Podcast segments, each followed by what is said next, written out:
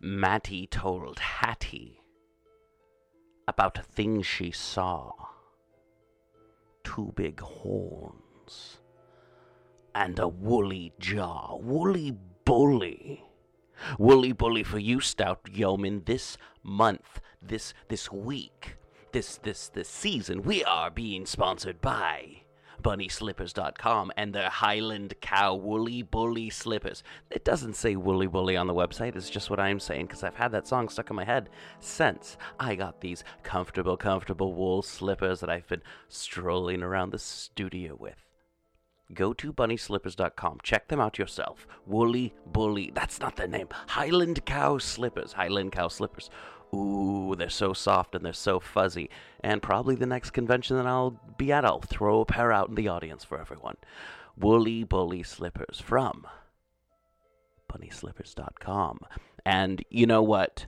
I can't talk about bunnyslippers.com without talking about my super cool, greasy Tony's t shirt. It's a three quarter length sleeve shirt. I- am just talking about it because I love this shirt. Uh, they don't expect me to talk about it. I just love dressing like Booger from Revenge of the Nerds. It's uh, I don't know. He's my he's my patronus, I guess one would say. All right.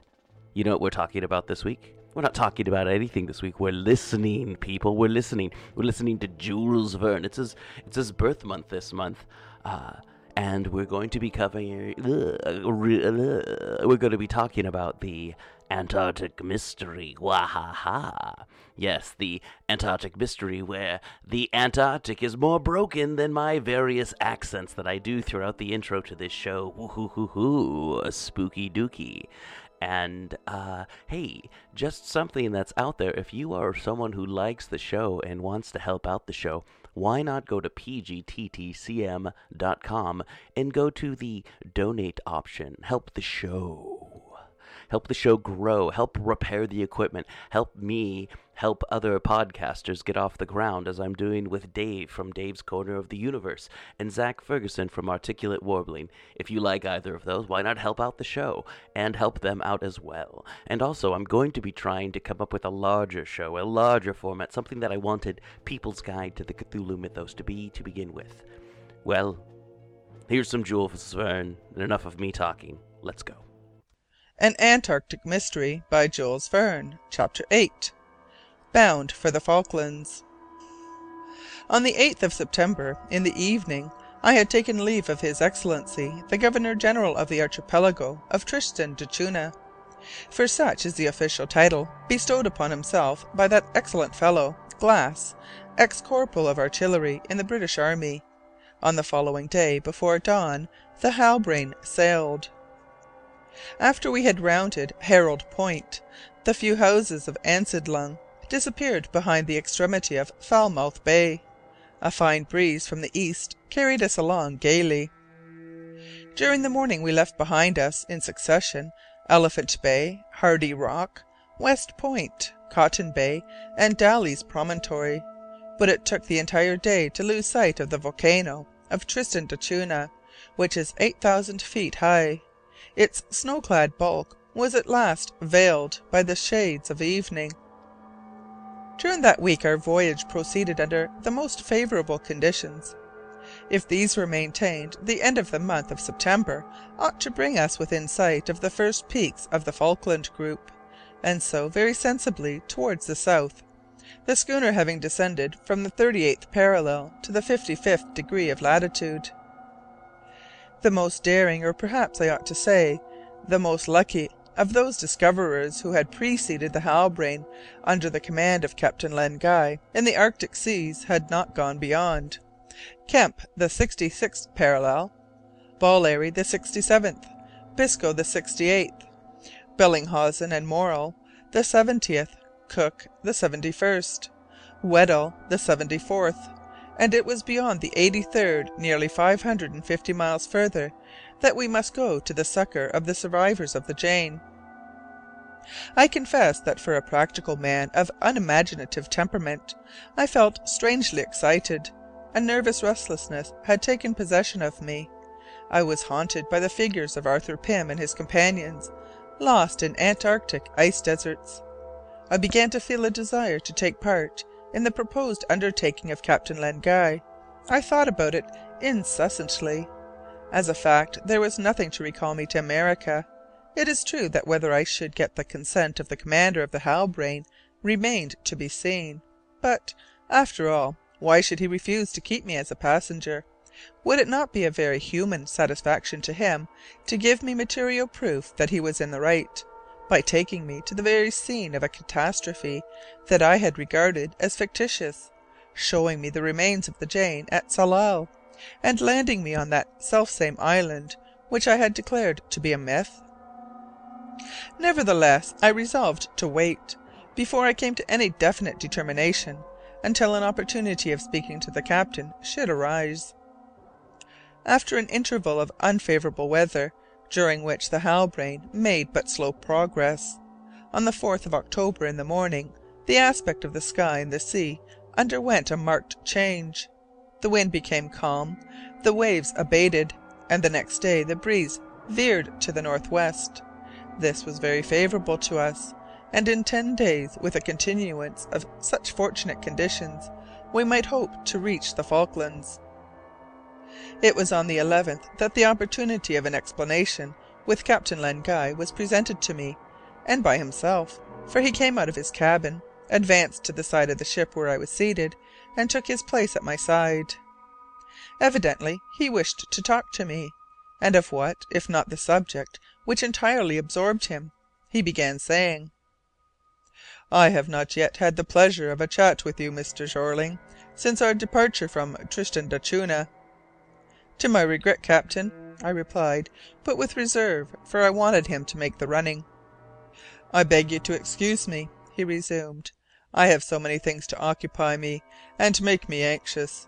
A plan of campaign to organize, in which nothing must be unforeseen or unprovided for. I beg you not to be displeased with me." "I am not, I assure you."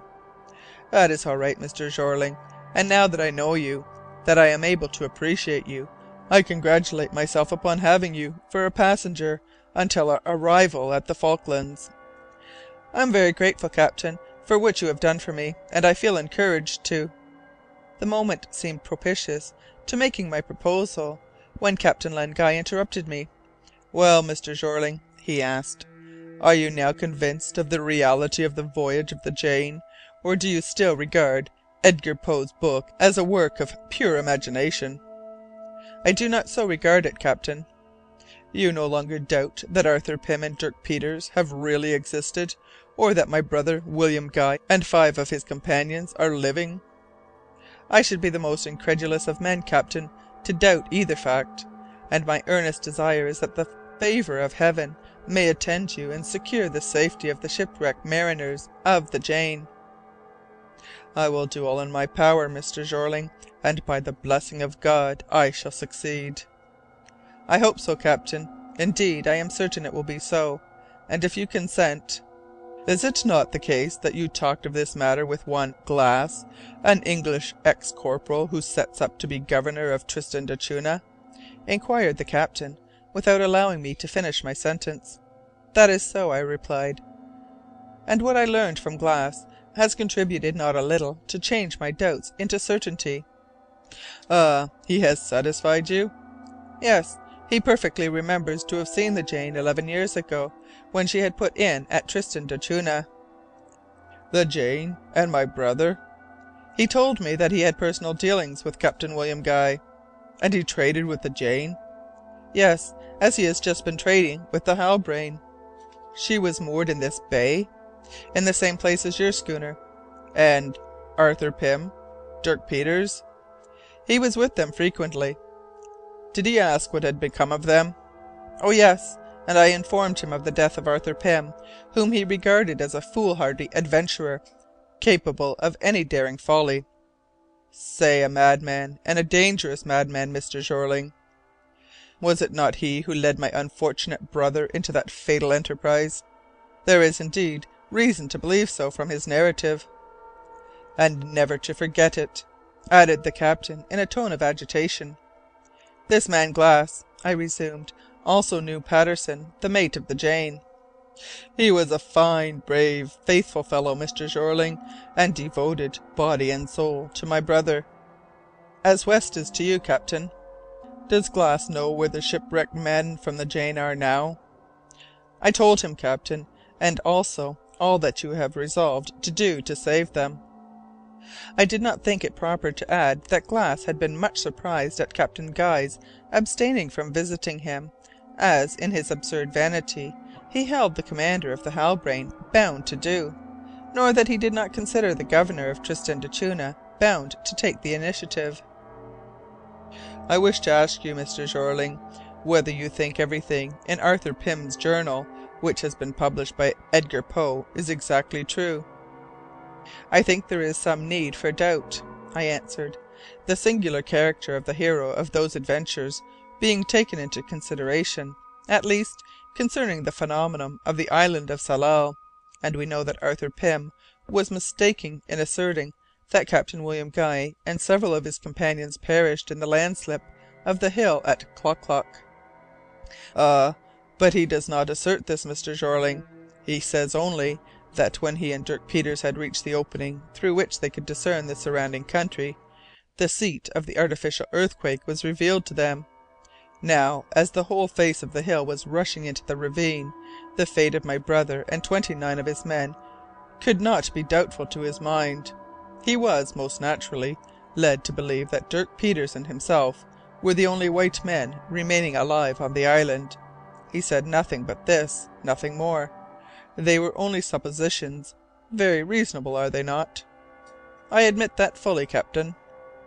"But now, thanks to Patterson's notebook, we are certain that my brother and five of his companions escaped from the landslip contrived by the natives." "That is quite clear, captain. But as to what became of the survivors of the Jane, whether they were taken by the natives of Tsalal and kept in captivity, or remained free, Patterson's notebook says nothing, nor does it relate under what circumstances he himself was carried far away from them. All that we shall learn, Mr. Jeorling. Yes, we shall know all. The main point is that we are quite sure my brother and five of his sailors were living less than four months ago on some part of Tsalal Island. There is no question of a romance signed Edgar Poe, but of a veracious narrative signed Patterson. "Captain," said I, "will you let me be one of your company until the end of the campaign of the Halbrane in the Antarctic seas?" Captain Len Guy looked at me with a glance as penetrating as a keen blade. Otherwise he did not appear surprised by the proposal I had made. Perhaps he had been expecting it, and he uttered only the single word, "Willingly." CHAPTER eight.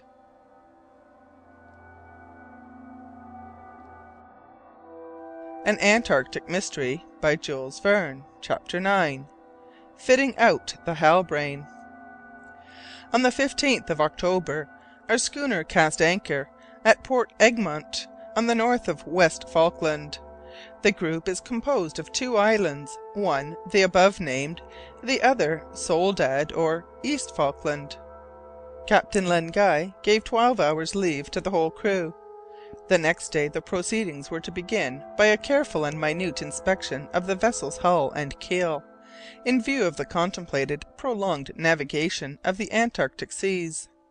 That day Captain Len Guy went ashore to confer with the governor of the group on the subject of the immediate revictualling of the schooner.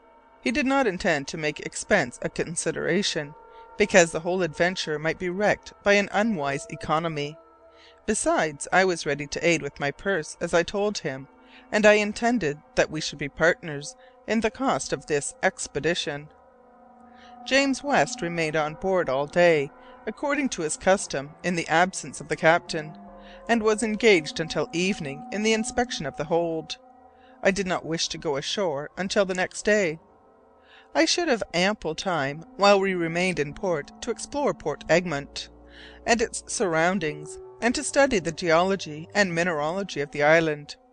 Hurliguerly regarded the opportunity as highly favourable for the renewal of talk with me, and availed himself of it accordingly.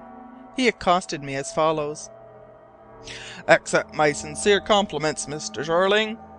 "And wherefore, boatswain?" "On account of what I have just heard that you are to come with us to the far end of the Antarctic seas." "Oh, not so far, I imagine, and if it is not a matter of going beyond the eighty fourth parallel." "Who can tell?" replied the boatswain. "At all events, the Halbrane will make more degrees of latitude than any other ship before her." "We shall see." "And does that not alarm you, Mr. Jeorling?" "Not in the very least." "Nor us, rest assured. No, no. You see, Mr. Jeorling, our captain is a good one, although he is no talker. You only need to take him the right way. First he gives you the passage to Tristan d'Acunha that he refused you at first.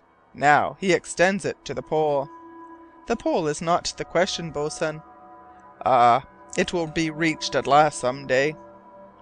"The thing has not yet been done, and besides I don't take much interest in the Pole, and have no ambition to conquer it. In any case it is only to Tsalal Island." "Tsalal Island, of course. Nevertheless, you will acknowledge that our captain has been very accommodating to you, and " "And therefore I am much obliged to him, boatswain, and," I hastened to add, "to you also, for since it is to your influence I owe my passage." Hurliguerly, a good fellow at bottom, as afterwards I learned, discerned a little touch of irony in my tone, but he did not appear to do so. He was resolved to persevere in his patronage of me, and indeed his conversation could not be otherwise than profitable to me, for he was thoroughly acquainted with the Falkland Islands. The result was that on the following day I went ashore adequately prepared to begin my perquisitions. At that period the Falklands were not utilized as they have been since. It was at a later date that Port Stanley, described by Elisée Reclus, the French geographer, as ideal, was discovered. Port Stanley is sheltered at every point of the compass, and could contain all the fleets of Great Britain. If I had been sailing for the last two months with bandaged eyes, and without knowing whither the Halbrane was bound, and had been asked, during the first few hours at our moorings, "Are you in the Falkland Islands or in Norway?" I should have puzzled how to answer the question, for here were coasts forming deep cracks, the steep hills with peaked sides, and the coast ledges faced with grey rock. Even the seaside climate, exempt from great extremes of cold and heat, is common to the two countries. Besides, the frequent rains of Scandinavia visit Magellan's region in like abundance. Both have dense fogs, and in spring and autumn winds so fierce that the very vegetables in the fields are frequently rooted up. A few walks inland would, however, have sufficed to make me recognize that I was still separated by the equator from the waters of northern Europe. What had I found to observe in the neighbourhood of Port Egmont after my explorations of the first few days? Nothing but the signs of sickly vegetation, nowhere arborescent.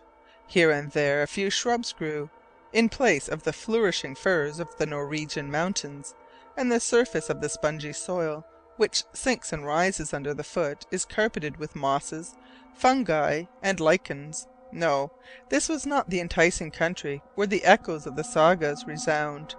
This was not the poetic realm of Woden and the Valkyries.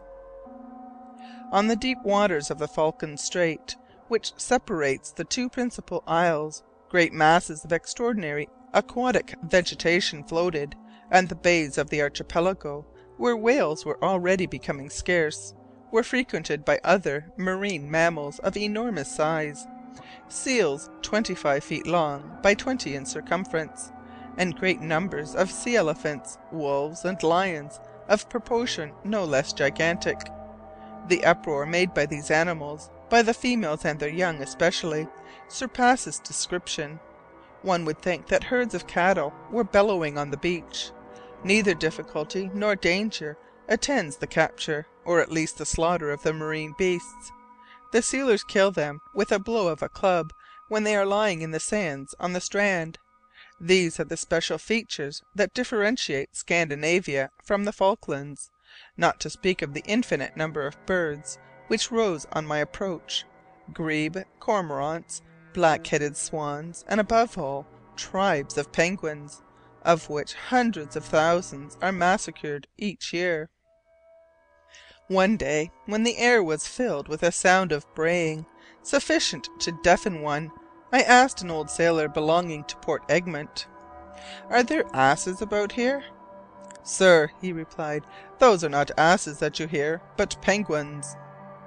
The asses themselves, had any been there, would have been deceived by the braying of these stupid birds. I pursued my investigations some way to the west of the bay. West Falkland is more extensive than its neighbour La Soledad, and possesses another fort at the southern point of Byron Sound, too far off for me to go there. I could not estimate the population of the archipelago even approximately. Probably it did not then exceed from two to three hundred souls, mostly English, with some Indians, Portuguese, Spaniards, Gauchos from the Argentine Pampas, and natives from Tierra del Fuego. On the other hand, the representatives of the ovine and bovine races were to be counted by tens of thousands. More than five hundred thousand sheep yield over four hundred thousand dollars' worth of wool yearly. There are also horned cattle bred on the islands. These seem to have increased in size, while the other quadrupeds, for instance, horses, pigs, and rabbits, have decreased. All these live in a wild state, and the only beast of prey is the dog fox, a species peculiar to the fauna of the Falklands. Not without reason has this island been called a cattle farm. What inexhaustible pastures, what an abundance of that savoury grass, the tussock, does nature lavish on animals there! Australia, though so rich in this respect, does not set a better spread table before her ovine and bovine pensioners. The Falklands ought to be resorted to for the revictualling of ships. The groups are of real importance to navigators making for the Strait of Magellan, as well as to those who come to fish in the vicinity of the polar regions. When the work on the hull was done, West occupied himself with the masts and the rigging, with the assistance of Martin Holt, our sailing master, who was very clever at this kind of industry. On the 21st of October, Captain Len Guy said to me, "You shall see, Mr. Jeorling, that nothing will be neglected to ensure the success of our enterprise. Everything that can be foreseen has been foreseen and if the Halbrane is to perish in some catastrophe, it will be because it is not permitted to human beings to go against the designs of God. I have good hopes, captain, as I have already said. Your vessel and her crew are worthy of confidence. But supposing the expedition should be much prolonged, perhaps the supply of provisions we shall carry sufficient for two years, and those shall be of good quality. Port Egmont has proved capable of supplying us with everything we require. Another question, if you will allow me." "Put it, Mr. Jeorling, put it." "Shall you not need a more numerous crew for the Halbrane? Though you have men enough for the working of the ship, suppose you find you have to attack or defend in the Antarctic waters. Let us not forget that, according to Arthur Pym's narrative, there were thousands of natives on Tsalal Island, and if your brother his companions are prisoners. I hope, Mr. Jeorling, our artillery will protect the Halbrane better than the Jane was protected by her guns. To tell the truth, the crew we have would not be sufficient for an expedition of this kind. I have been arranging for recruiting our forces." "Will it be difficult?" "Yes and no, for the Governor has promised to help me." "I surmise, captain, that recruits will have to be attracted by larger pay." "Double pay, Mr. Jeorling, and the whole crew must have the same." "You know, captain, I am disposed, and, indeed, desirous to contribute to the expenses of the expedition. Will you kindly consider me as your partner?" "All that shall be arranged, Mr. Jeorling, and I am grateful to you. The main point is to complete our armament with the least possible delay. We must be ready to clear out in a week." The news that the schooner was bound for the Antarctic seas had produced some sensation in the Falklands, at Port Egmont, and in the ports of La Soledad. At that season a number of unoccupied sailors were there, awaiting the passage of the whaling ships to offer their services, for which they were very well paid in general. If it had been only for a fishing campaign on the borders of the Polar Circle, between the Sandwich Islands and New Georgia, Captain Len Guy would have merely had to make a selection. But the projected voyage was a very different thing, and only the old sailors of the Halbrane were entirely indifferent to the dangers of such an enterprise, and ready to follow their chief whithersoever it might please him to go. In reality it was necessary to treble the crew of the schooner. Counting the captain, the mate, the boatswain, the cook, and myself, we were thirteen on board. Now, thirty two or thirty four men would not be too many for us, and it must be remembered that there were thirty eight on board the Jane. In this emergency the Governor exerted himself to the utmost, and thanks to the largely extra pay that was offered, Captain Len Guy procured his full tale of seamen. Nine recruits signed articles for the duration of the campaign, which could not be fixed beforehand, but was not to extend beyond Tsalal Island. The crew, counting every man on board except myself, numbered thirty one, and a thirty second for whom I bespeak special attention. On the eve of our departure Captain Len Guy was accosted at the angle of the port by an individual whom he recognized as a sailor by his clothes, his walk, and his speech. This individual said in a rough and hardly intelligible voice, "Captain, I have a proposal to make to you." "What is it?" "Have you still a place?" "For a sailor?" "For a sailor." "Yes and no." "Is it yes?" "It is yes, if the man suits me." "Will you take me?" "You are a seaman?" "I have served the sea for twenty five years." "Where?" "In the southern seas."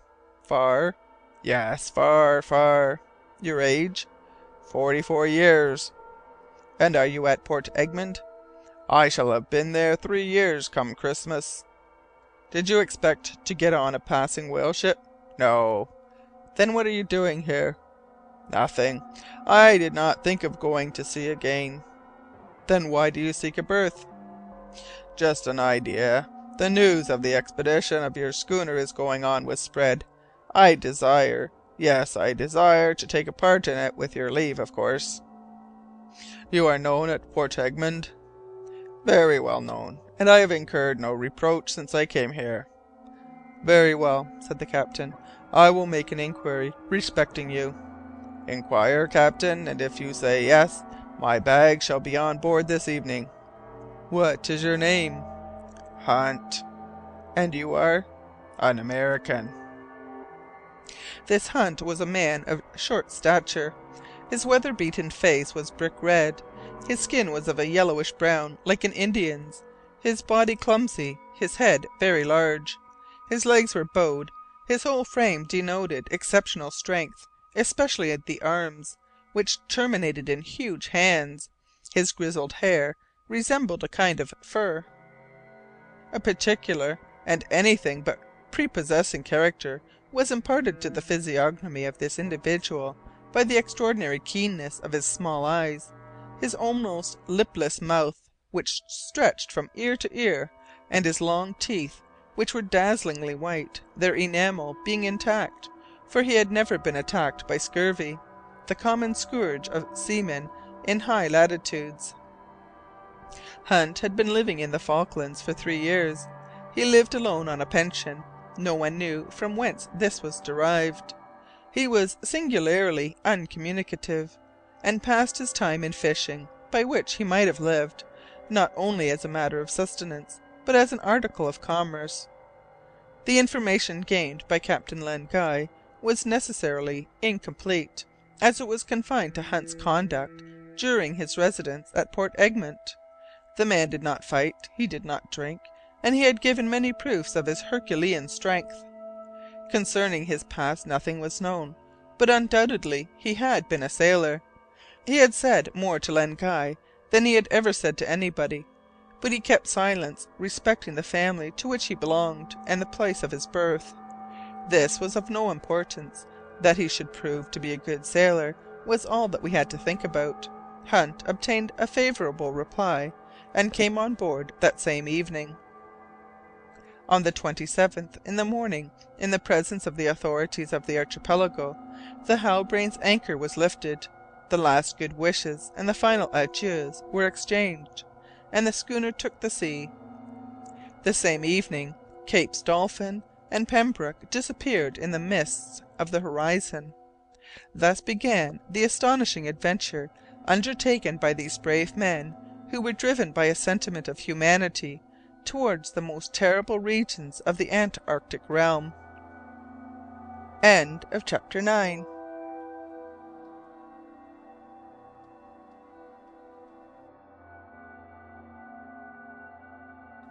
An Antarctic Mystery by Jules Verne Chapter X The Outset of the Enterprise Here I was, then, launched into an adventure which seemed likely to surpass all my former experiences. Who would have believed such a thing of me? But I was under a spell which drew me towards the unknown, that unknown of the polar world whose secrets so many daring pioneers had in vain essayed to penetrate. And this time who could tell but that the Sphinx of the Antarctic regions would speak for the first time to human ears? The new crew had, firstly, to apply themselves to learning their several duties, and the old, all fine fellows, aided them in the task. Although Captain Len Guy had not much choice, he seemed to have been in luck. These sailors, of various nationalities, displayed zeal and good will. They were aware also that the mate was a man with whom it would not do to vex, for Hurliguerly had given them to understand that West would break any man's head who did not go straight. His chief allowed him full latitude in this respect. "A latitude," he added, "which is obtained by taking the altitude of the eye with a shut fist." I recognized my friend the boatswain in the manner of this warning to all whom it might concern. The new hands took the admonition seriously, and there was no occasion to punish any of them. As for Hunt, while he observed the docility of a true sailor in all his duties, he always kept himself apart, speaking to none, and even slept on the deck in a corner rather than occupy a bunk in the forecastle with the others. Captain Len Guy's intention was to take the Sandwich Isles for his point of departure towards the south, after having made acquaintance with New Georgia distant 800 miles from the Falklands. Thus the schooner would be in longitude on the route of the Jane. On the 2nd of November this course brought us to the bearings which certain navigators have assigned to the Aurora Islands, 30 degrees 15 minutes of latitude and 47 degrees 33 minutes of east longitude. Well, then, notwithstanding the affirmations, which I regarded with suspicion, of the captains of the Aurora in 1762, of the St. Miguel in 1769, of the Pearl in 1779, of the Princess and the Dolores in 1790, of the Atrevida in 1794, which gave the bearings of these three islands of the group, we did not perceive a single indication of land in the whole of the space traversed by us. It was the same with regard to the alleged islands of the conceited Glass. Not a single little islet was to be seen in the position he had indicated, although the look out was most carefully kept. It is to be feared that his Excellency the Governor of Tristan d'Acunha will never see his name figuring in geographical nomenclature. It was now the 6th of November. Our passage promised to be shorter than that of the Jane. We had no need to hurry, however. Our schooner would arrive before the gates of the iceberg wall would be open. For three days the weather caused the working of the ship to be unusually laborious, and the new crew behaved very well. Thereupon the boatswain congratulated them. Hurliguerly bore witness that Hunt, for all his awkward and clumsy build, was in himself worth three men. "A famous recruit," said he. "Yes, indeed," I replied, "and gained just at the last moment." "Very true, Mr. Jeorling. But what a face and head he has, that Hunt!" "I have often met Americans like him in the regions of the Far West," I answered, "and I should not be surprised if this man had Indian blood in his veins. Do you ever talk with Hunt?" "Very seldom, Mr. Jeorling. He keeps to himself, and away from everybody. And yet it is not for want of mouth. I never saw anything like his. And his hands! Have you seen his hands? Be on your guard, Mr. Jeorling, for if he ever wants to shake hands with you." "Fortunately, boatswain, Hunt does not seem to be quarrelsome. He appears to be a quiet man who does not abuse his strength." "No, except when he is setting a halyard. Then I am always afraid the pulley will come down in the yard with it." Hunt certainly was a strange being, and I could not resist observing him with curiosity especially as it struck me that he regarded me at times with a curious intentness. On the 10th of November, at about two in the afternoon, the look out shouted, "Land ahead! Starboard!" An observation had just given 57 degrees 7 minutes latitude and 41 degrees 13 minutes longitude. This land could only be the Isle de St. Pierre. Its British names are South Georgia, New Georgia, and King George's Islands, and it belongs to the circumpolar regions.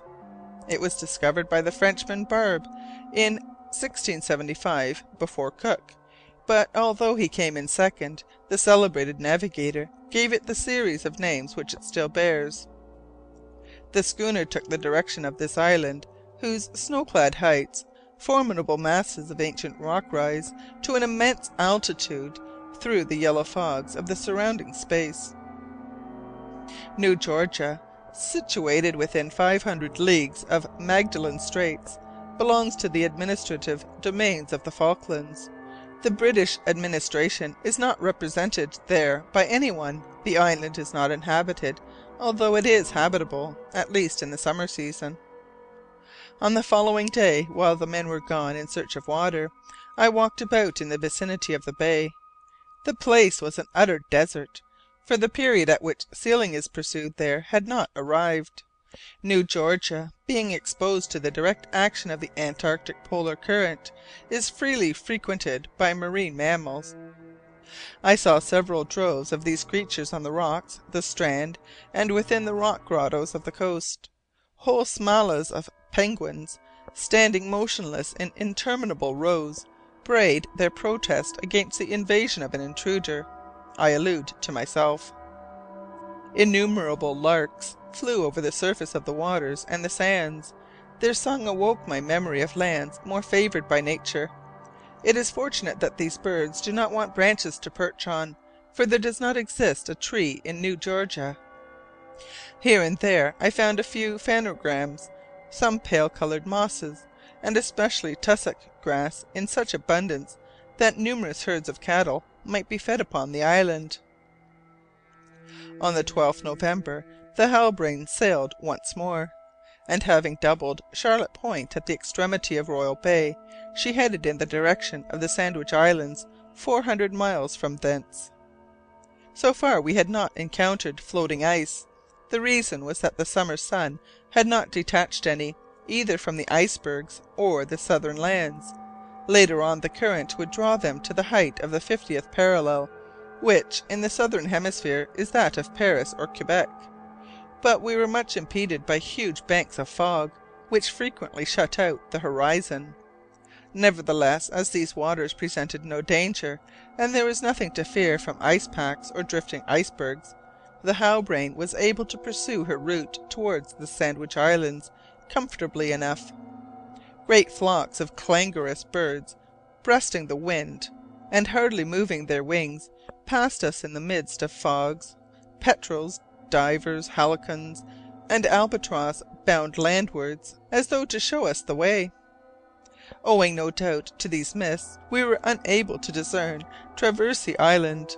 Captain Len Guy, however, thought some vague streaks of intermittent light which were perceived in the night between the 14th and the 15th, probably proceeded from a volcano which might be that of Traversey, as the crater frequently emits flames.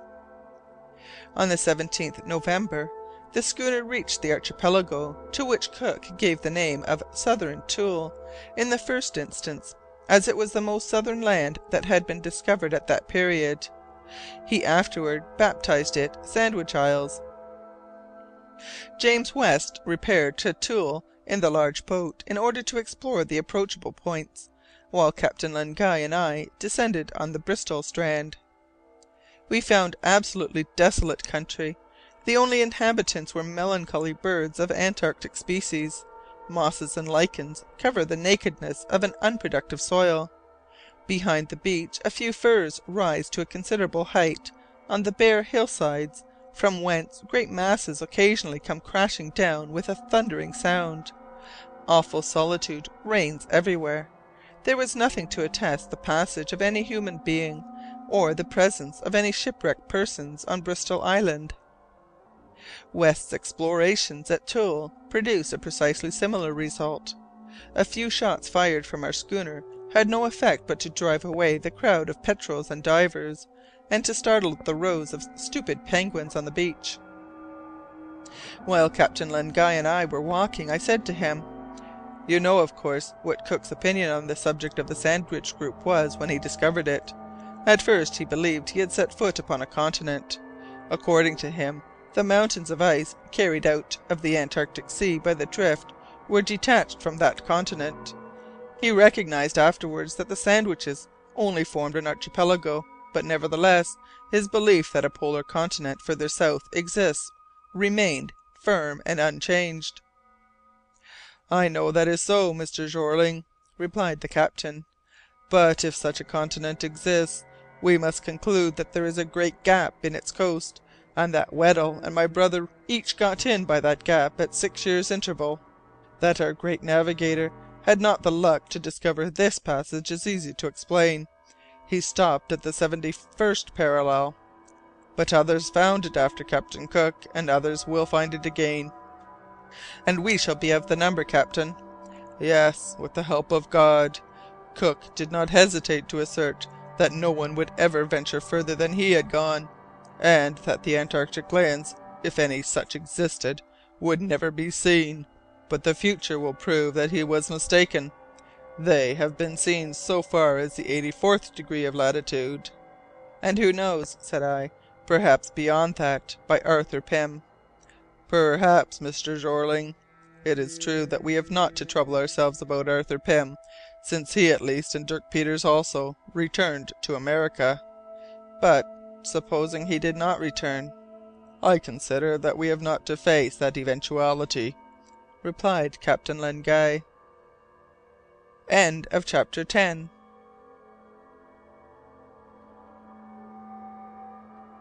An Antarctic Mystery by Jules Verne Chapter XI From the Sandwich Islands to the Polar Circle The Halbrane, singularly favoured by the weather sighted the New South Orkneys group in six days after she had sailed from the Sandwich Islands.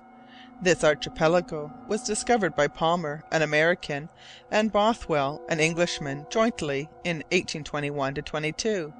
Crossed by the 61st parallel, it is comprehended between the 44th and the 47th meridian.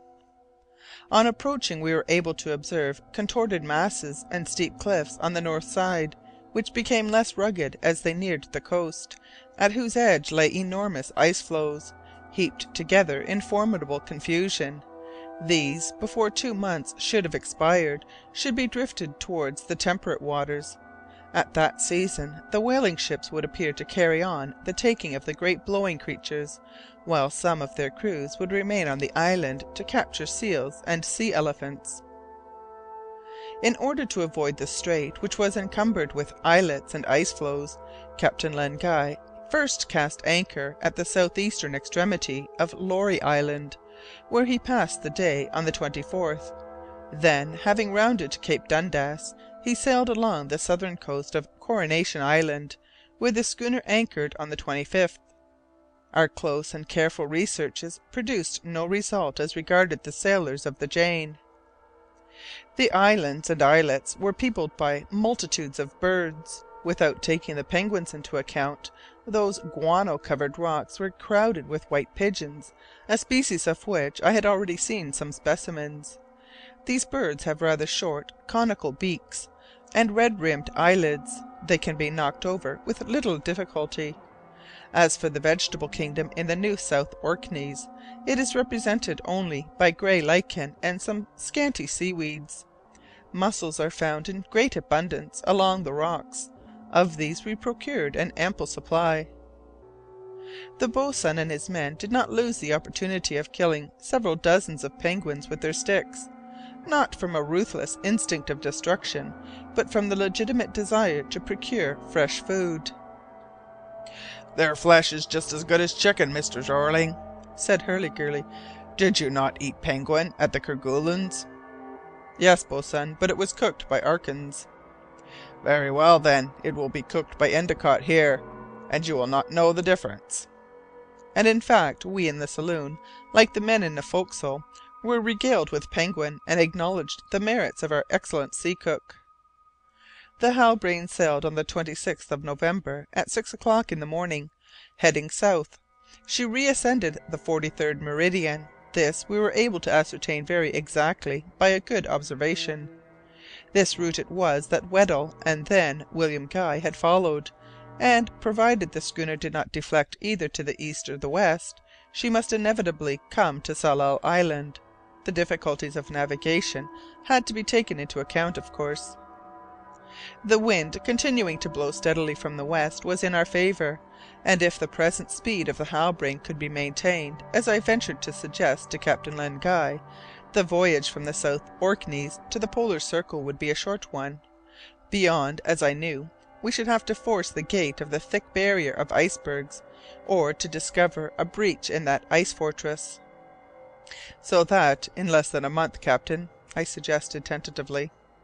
In less than a month I hope to have found the iceless sea which Weddell and Arthur Pym described so fully, beyond the ice wall, and thenceforth we need only sail under ordinary conditions to Bennet Island in the first place, and afterwards to Tsalal Island.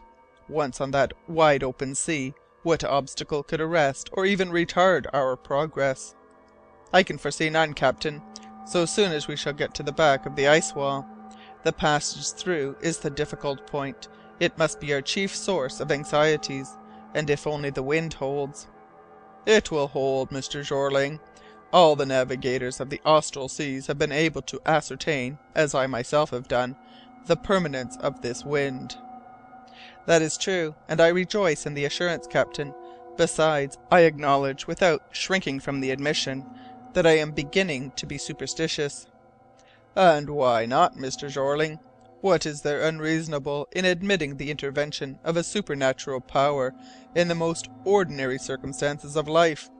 And we who sail the Halbrane, should we venture to doubt it? Recall to your mind our meeting with the unfortunate Patterson on our ship's course, the fragment of ice carried into the waters where we were, and dissolved immediately afterwards.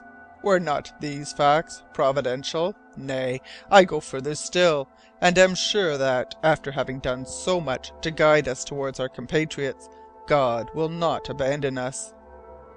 "I think as you think, captain. No, his intervention is not to be denied, and I do not believe that chance plays the part assigned to it by superficial minds upon the stage of human life. All the facts are united by a mysterious chain. A chain, Mr. Jeorling, whose first link, so far as we are concerned, is Patterson's ice block, and whose last will be Tsalal Island. Ah, my brother, my poor brother, left there for eleven years with his companions in misery, without being able to entertain the hope that succour ever could reach them. And Patterson carried far away from them, under we know not what conditions, they not knowing what had become of him. If my heart is sick when I think of these catastrophes, Mr. Jeorling, at least it will not fail me unless it be at the moment when my brother throws himself into my arms." So then we two were agreed in our trust in Providence. It had been made plain to us in a manifest fashion that God had entrusted us with a mission, and we would do all that might be humanly possible to accomplish it. The schooner's crew, I ought to mention, were animated by like sentiments and shared the same hopes. I alluded to the original seamen who were so devoted to their captain. As for the new ones, they were probably indifferent to the result of the enterprise, provided it should secure the profits promised to them by their engagement. At least I was assured by the boatswain that such was the case, but with the exception of Hunt. This man had apparently not been induced to take service by the bribe of high wages or prize money He was absolutely silent on that and every other subject. "If he does not speak to you, boatswain," I said, "neither does he speak to me. Do you know, Mr. Jeorling, what it is my notion that man has already done?" "Tell me, Hurliguerly." "Well, then, I believe he has gone far, far into the southern seas. Let him be as dumb as a fish about it. Why he is dumb is his own affair. But if that sea hog of a man has not been inside the Antarctic Circle, and even the ice wall by a good dozen degrees, may the first sea we ship carry me overboard." "From what do you judge, boatswain?" "From his eyes, Mr. Jeorling, from his eyes. No matter at what moment, let the ship's head be as it may, those eyes of his are always on the south, open, unwinking, fixed like guns in position." Hurliguerly did not exaggerate, and I had already remarked this. To employ an expression of Edgar Poe's, Hunt had eyes like a falcon's. "When he is not on the watch," resumed the boatswain, "that savage leans all the time with his elbows on the side, as motionless as he is mute. His right place would be at the end of our bow, where he would do for a figurehead to the Halbrane, and a very ugly one at that. And then, when he is at the helm, Mr. Jeorling, just observe him! His enormous hands clutch the handles as though they were fastened to the wheel. He gazes at the binnacle as though the magnet of the compass were drawing his eyes. I pride myself on being a good steersman, but as for being the equal of Hunt, I'm not. With him, not for an instant does the needle vary from the sailing line, however rough a lurch she may give. I am sure that if the binnacle lamp were to go out in the night, Hunt would not require to relight it. The fire in his eyes would light up the dial and keep him right. For several days our navigation went on in unbroken monotony, without a single incident, and under favourable conditions. The spring season was advancing, and whales began to make their appearance in large numbers. In these waters a week would suffice for ships of heavy tonnage to fill their casks with the precious oil. Thus the new men of the crew, and especially the Americans, did not conceal their regret for the captain's indifference in the presence of so many animals worth their weight in gold, and more abundant than they had ever seen whales at that period of the year. The leading malcontent was Hearne, a sealing master, to whom his companions were ready to listen. He had found it easy to get the upper hand of the other sailors by his rough manner and the surly audacity that was expressed by his whole personality. Hearne was an American, and forty five years of age. He was an active, vigorous man, and I could see him, in my mind's eye, standing up in his double bowed whaling boat, brandishing the harpoon, darting it into the flank of a whale, and paying out the rope. He must have been fine to see. Granted his passion for this business, I could not be surprised that his discontent showed itself upon occasion. In any case, however, our schooner was not fitted out for fishing, and the implements of whaling were not on board. One day, about three o'clock in the afternoon, I had gone forward to watch the gambols of a school of the huge sea mammals. Hearne was pointing them out to his companions and muttering in disjointed phrases, "There, look! there's a fin back! There's another and another, three of them with their dorsal fins five or six feet high! Just see them swimming between two waves, quietly, making no jumps. Ah, if I had a harpoon, I bet my head that I could send it into one of those four yellow spots they have on their bellies. But there's nothing to be done in this traffic box. One cannot stretch one's arms. Devil take it! In these seas it is fishing we ought to be at, not " Then, stopping short, he swore a few oaths, and cried out, "And that other whale!" "The one with a hump like a dromedary?" asked a sailor. "Yes, it's a humpback," replied Hearne. "Do you make out its wrinkled belly, and also its long dorsal fin? They are not easy to take, those humpbacks, for they go down into the great depths and devour long reaches of your lines. Truly, we deserve that he should give us a switch of his tail on our side, since we don't send a harpoon into his." "Look out! look out!" shouted the boatswain. This was not to warn us that we were in danger of receiving the formidable stroke of the humpback's tail which the sea master had wished us. No, an enormous blower had come alongside the schooner, and almost on the instant a spout of ill smelling water was ejected from its blow hole with a noise like a distant roar of artillery.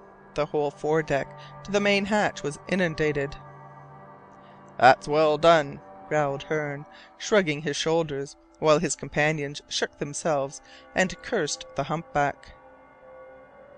Besides these two kinds of cetacea we had observed several right whales, and these are the most usually met with in the southern seas. They have no fins and their blubber is very thick.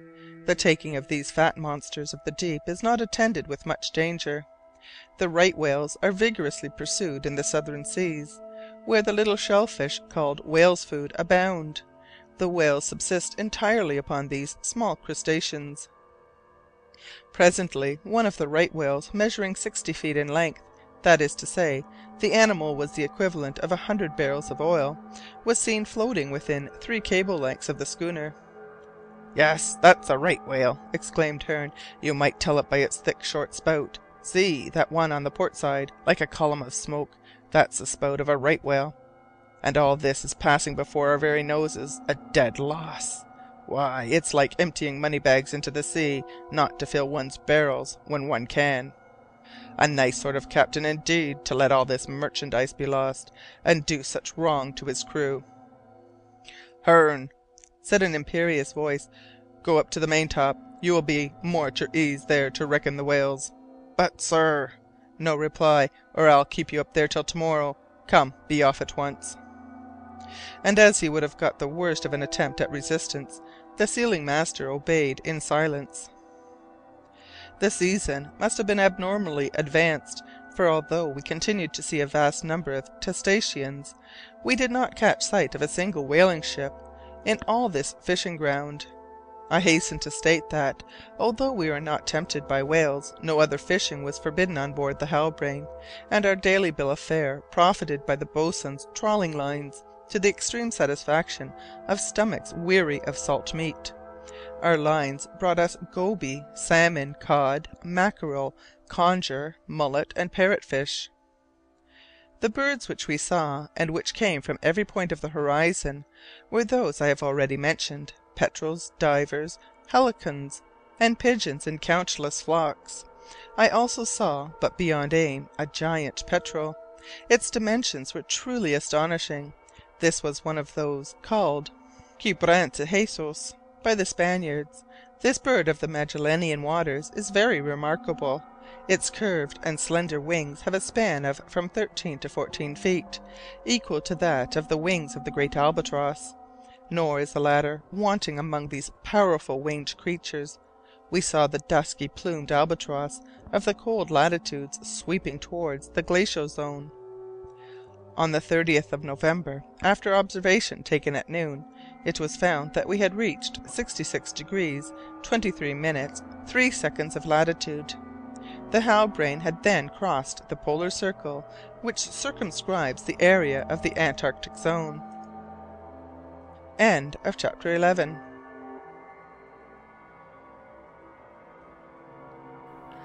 Thank you again for listening to People's Guide to the Cthulhu Mythos. I have been your host, DB Spitzer. Remember, you can help out the show by going to pgttcm.com. Follow the show notes and follow the show on social media. Uh, find us anywhere you catch your pods at your podcatchers. And yeah, we're on Instagram, we're on Facebook. Just look for us there and look for us wherever you look for podcasts. Thank you again. Donate money, help out the show, buy a t shirt, send us a, you know, contact us, get in touch. All right, thank you again and have a great day.